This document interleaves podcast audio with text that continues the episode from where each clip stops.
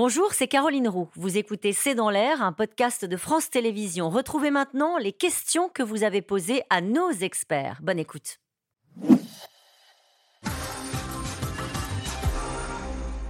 Chantal de Paris nous demande si le cas d'Alain Delon n'est-il malheureusement pas répandu. Qui veut répondre?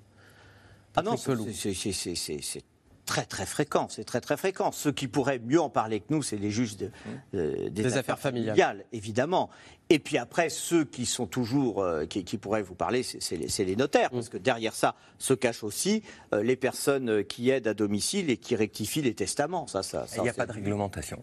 Jacqueline, dans le Val-de-Marne, nous, demande- nous, nous précise qu'Alain Delon semble bien entouré. On en parlait tout à l'heure. Comment cela se passe-t-il quand les personnes concernées sont isolées? Géraldine Zamanski. Bah, c'est bien les plus vulnérables, hein, c'est ce qu'on dit depuis tout à l'heure. C'est effectivement euh, le problème de- de- d'un maillage qui n'existe plus, même les médecins traitants. Je pense qu'autour de la table, on connaît tous quelqu'un dont euh, le père ou la mère vient de perdre son médecin traitant parce qu'il a pris sa retraite et qu'il a passé 20, 30, 40 coups de fil. Donc cette espèce de premier maillon-là, parce que quand même Ouais. les médecins traitants, ils voyaient les patients, ils étaient là, ils, ils suivaient régulièrement, ils disparaissent. Donc effectivement, il y a une vulnérabilité qui explose. Anne, dans l'Hérault, ma mère a 97 ans. Elle était plus vulnérable quand elle était seule chez elle. Elle est beaucoup mieux maintenant à la maison de retraite. Ça arrive. Heureusement, il y a des belles Ça arrive. histoires aussi en maison de retraite. Enfin, on n'est pas d'heureusement quand même. Parce que On ne dit pas le contraire. Patrick parlait de la, de la sociabilité. On sait, le cerveau vieillit plus vite, dégénère plus vite quand il n'y a pas d'interaction. Donc oui, quand on arrive dans un bon établissement, quand on peut jouer au bridge, quand on peut jouer aux dames. Voilà. quand Tout dépend peut- peut-être de, euh, j'allais dire, l'état en quelque sorte dans lequel on Mais pas- arrive. Mais pas que. En général, Ouais. quand on rentre en EHPAD, on régresse, forcément. Après, ce qu'on propose l'EHPAD à l'heure actuelle, c'est pas désirable. Il Enfin- n'y a rien qui donne envie de rentrer en EHPAD, en fait. Alors- Rendons les EHPAD désirables. Et peut-être, est-ce que vous, quand vous aurez 80, 90 ans, vous aurez envie d'aller faire des animations, sincèrement Alors, C'est euh, c'est surtout que c'est souvent la seule solution Oui, alors- euh, Ouais. pour les familles. On, on découvre le vieillissement du cerveau, c'est ça qui est passionnant. Et Vous avez des tas de chercheurs qui cherchent. Ça, c'est passionnant. Ça, ça va donner du baume au cœur à tout le monde. C'est-à-dire que probablement le vieillissement tel qu'on le connaît aujourd'hui, ça va pas être celui qu'on va avoir dans 5 ou 10 ans.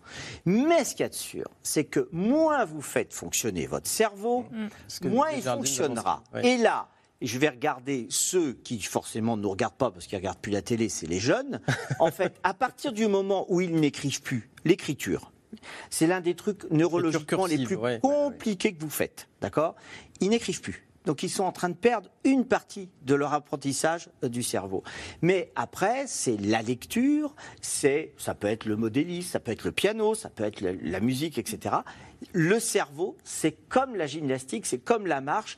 Il faut s'en servir. Et en effet, si vous laissez les personnes âgées à parler, ce que je vous disais avec le poisson rouge de l'aquarium, ça ne marche pas, en fait. Pourquoi payer si cher? Question intéressante, les maisons de retraite pour si peu de services Marie-Maurice. Ah.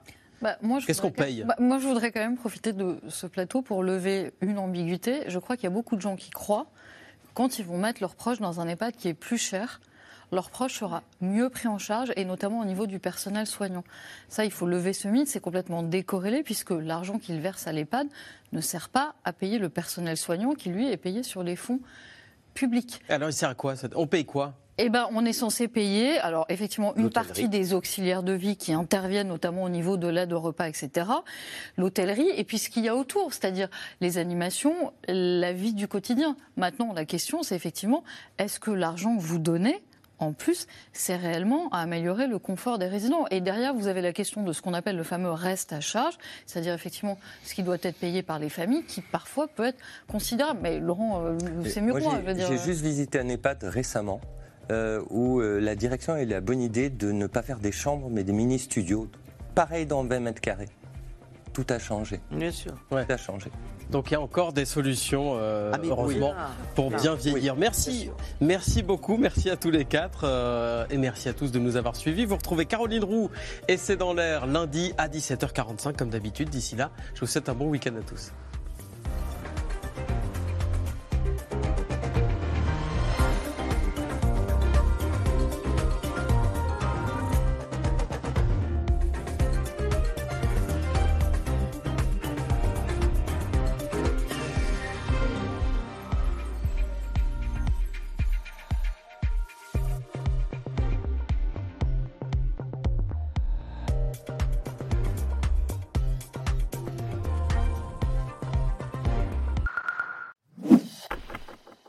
Merci d'avoir écouté C'est dans l'air. Comme vous le savez, vous pouvez désormais écouter l'intégrale, mais aussi l'invité ou vos questions à nos experts. Tous ces podcasts sont disponibles gratuitement sur toutes les plateformes de streaming audio. Et pour le replay vidéo, c'est sur France.tv, bien évidemment. À bientôt.